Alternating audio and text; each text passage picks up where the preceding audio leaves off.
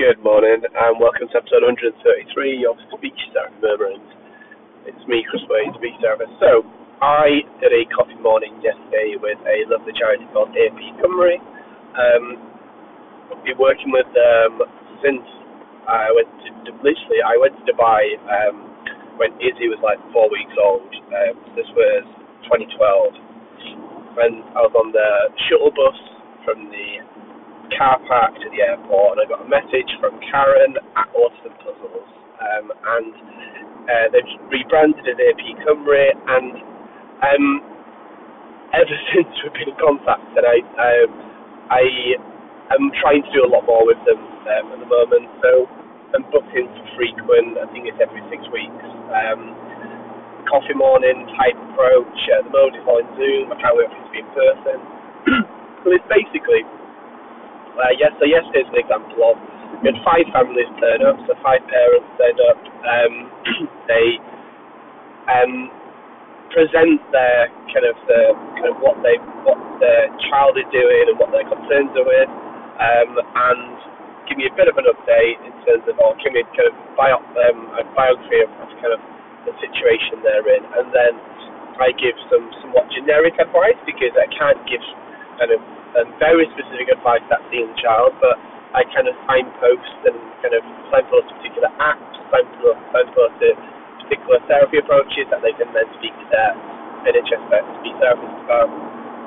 And yesterday we had five different families, and they were five very different sets of concerns around frustration, around behaviour, around moving the child on with PECS, around um, what's it called? Um, I can't remember.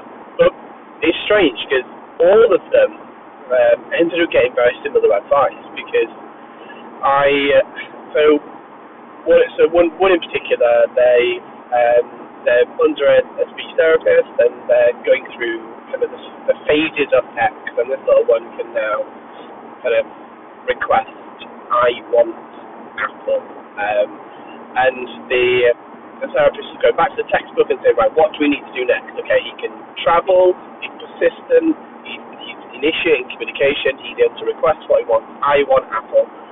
And the therapist will come out with the, the target of, okay, now, now, now he needs to um, introduce the attributes or the colour of the apple. Um, and uh, he's like, oh, I want red apple, I want green apple. And I was explaining to the parent, I was like, look, um, do they eat red or green apples? No, they only eat one colour apples, which is red. So, will he ever request a green apple? No, because he, he doesn't like it. I like, okay, so let's let's strip this back from a functional perspective. Why are, why have we got a target that is yes going through the pages of the manual and working out what do we do next? Next we introduce attributes, um, but without thinking about the actual function of the approach function of the communication approach.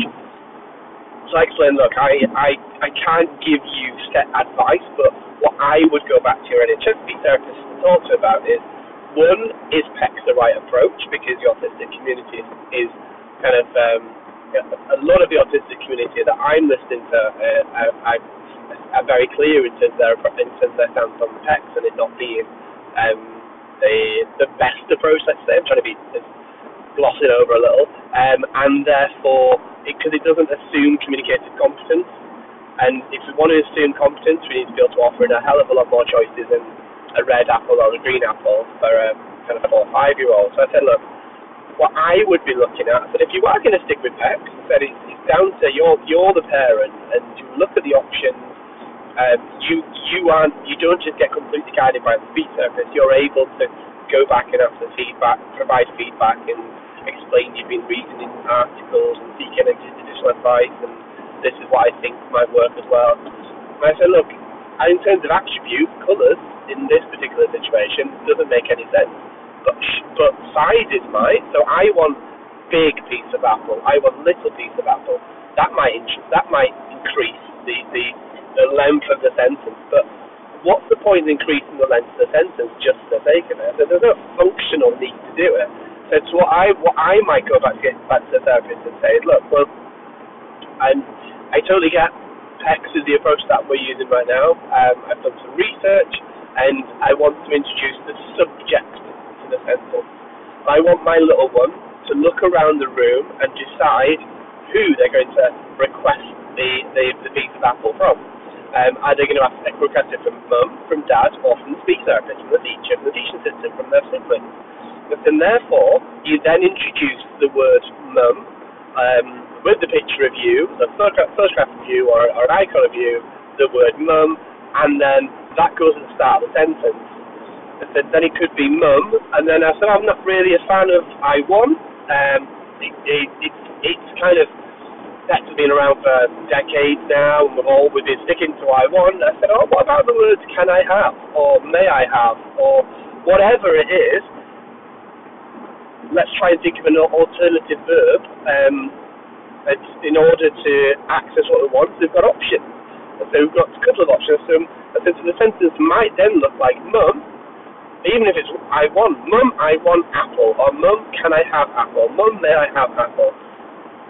Then it's so, but how is how you get on with PECS? Or we, we're losing a lot of the icons. Uh, we, we can we sometimes struggle with the with PECS. And this is what a of parents are saying. I said, well, um, the approach that a lot of therapists are using right now are the communication board.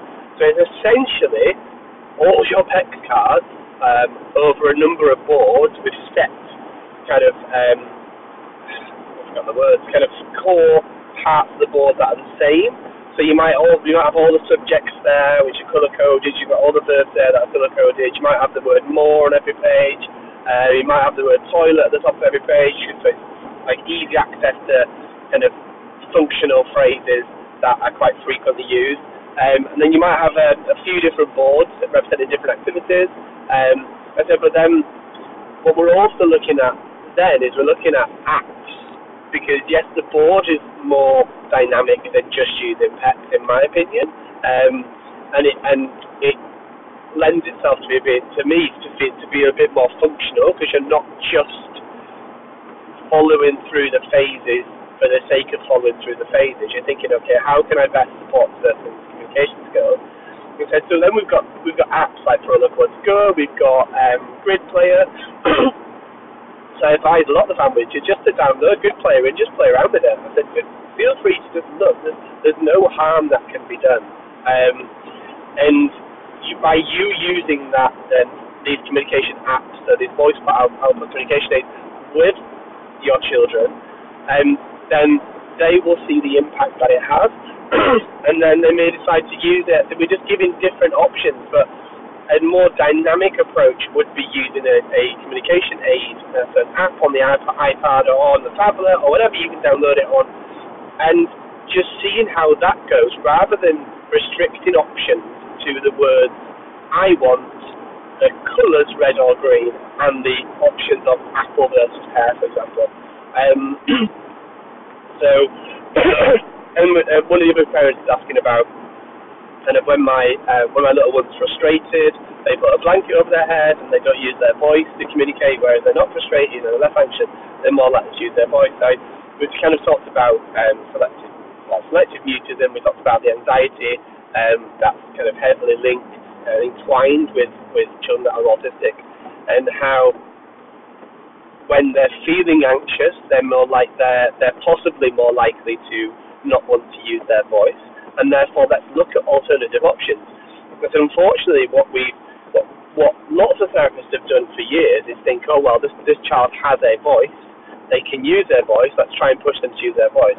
But in fact, when when you're you, when you're feeling anxious, you're either you either don't want to, you're not able to use your voice, let's look at alternative systems. And then we can go straight back to grid player, going back to predictive text. We're going to looking at all these different options in terms of technology that exist that allow these young people to communicate when they are feeling anxious or when they just if, they, if that's a if that's a preferred route of communication then that's a preferred route and uh, one of the families is asking about how we can get their little one to say that um, their parents kind of names and mum and dad. And said that can't be a target, unfortunately. They said it's, it's sometimes a byproduct of using communication support support aids such as um, the communication board, using uh, an app, or even using PECS. But it, that can't be, in my mind, it's never going to be a target.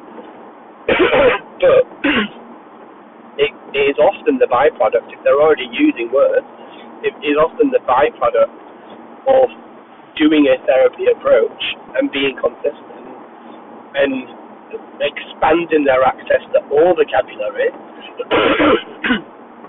that they might start to use their voice a little bit more. But I think putting the emphasis on communication and developing their communication skills and offering as many alternatives as possible in terms of a communication, in terms of that communication that, they're using. Um, I mean, I, I, I was a fan of PECS because I was trained in PECS. I used it for years, and for some children, PECS works incredibly well in terms of it opens up the door for them to be able to communicate and initiate communication and ask for things that they want to ask for. Um, but then I look at the adult work that I've done with adolescents and adults um, that are autistic, and I've never seen PECS outside of education. I've never seen it used in social care. I've never seen it used in supported living. Um, communication boards a little bit more. Um, you get you see um, nowadays I'm seeing communication apps used absolutely everywhere. So because they're transferable, moving into a supported living, moving into a care home, these the technology because people aren't as scared of using a communication app as they would be in using PECS cards or a communication board because people are so used to technology. And these apps are relatively intuitive that it's it just means that my my concern is we when we're setting up systems and I mean for one setting up systems to just go working through the pages, working through the phases for the sake of working through the phases and not thinking functional but also what do we expect our young people to have access to in the future? And technology is the future.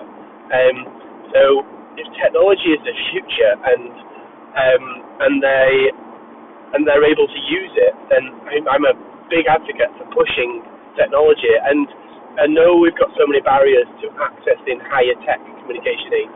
Cost is a massive barrier. Access to the internet is a barrier across across some areas.